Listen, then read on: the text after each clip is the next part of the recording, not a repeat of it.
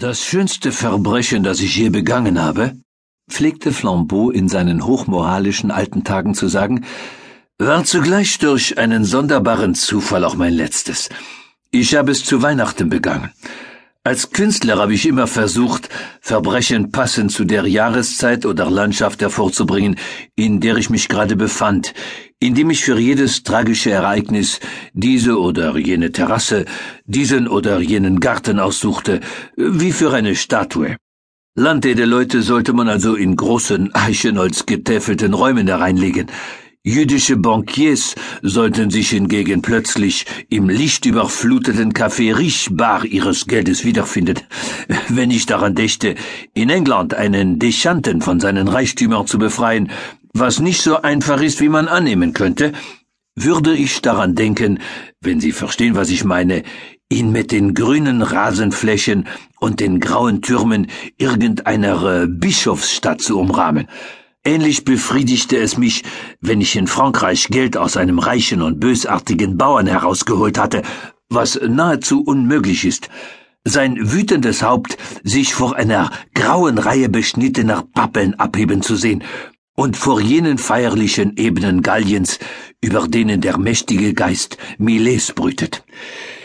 Mein letztes Verbrechen also war eine Weihnachtsverbrechen, ein fröhliches, gemütliches, englisches Mittelstandsverbrechen. Ein Verbrechen à la Charles Dickens. Ich beging es in einem guten alten Mittelklasse aus in der Nähe von Putney, einem Haus mit einer halbmondförmigen äh, Kutschenauffahrt, einem Haus mit einer Stallung an der Seite, einem Haus mit dem Namen an den beiden Außentoren, einem Haus mit einem Affenbaum. Genug, Sie kennen das ja. Ich glaube, dass meine Nachahmung des Stils von Dickens genau und literarisch war.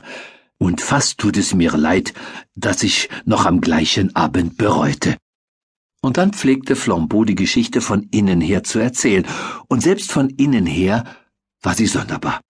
Von außen gesehen war sie vollkommen unverständlich, aber von außen her muss der Fremde sie studieren. Von diesem Blickpunkt aus kann man sagen, dass das Drama begann, als die Vordertür des Hauses mit der Stallung sich auf den Garten mit dem Affenbaum hin öffnete und ein junges Mädchen mit Brotbrocken herauskam, um am Nachmittag des zweiten Weihnachtstages die Vögel zu füttern.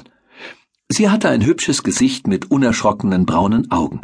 Ihre Gestalt aber war jenseits aller Mutmaßungen, denn sie war so in braune Pelze eingehüllt, dass es schwer zu sagen war, was nun Haar und was Pelz war, ohne das anziehende Gesicht hätte man sie für einen kleinen Teddybären halten können. Der Winternachmittag ging in die Abendröte über, und schon lag ein rubinenes Licht auf den blumenlosen Beeten und schien sie mit dem Geist der toten Rosen zu füllen. Auf der einen Seite des Hauses stand die Stallung, auf der anderen führte eine Allee oder ein Kreuzgang aus Lorbeer zu einem größeren Garten im Hintergrund. Die junge Dame schlenderte, nachdem sie den Vögeln Brot hingestreut hatte, zum vierten oder fünften Mal an diesem Tag, da der Hund es fraß, zurückhaltend den Lorbeerpfad entlang und dahinter in eine schimmernde Pflanzung immergrün hinein. Hier stieß sie einen Ruf wirklicher oder ritueller Überraschung aus und sah über sich an der hohen Gartenmauer hinauf, auf der in einigermaßen fantastischem Reitsitz eine einigermaßen fantastische Gestalt saß. Springen Sie nicht, Mr. Crook, rief sie ziemlich besorgt. Das ist viel zu hoch.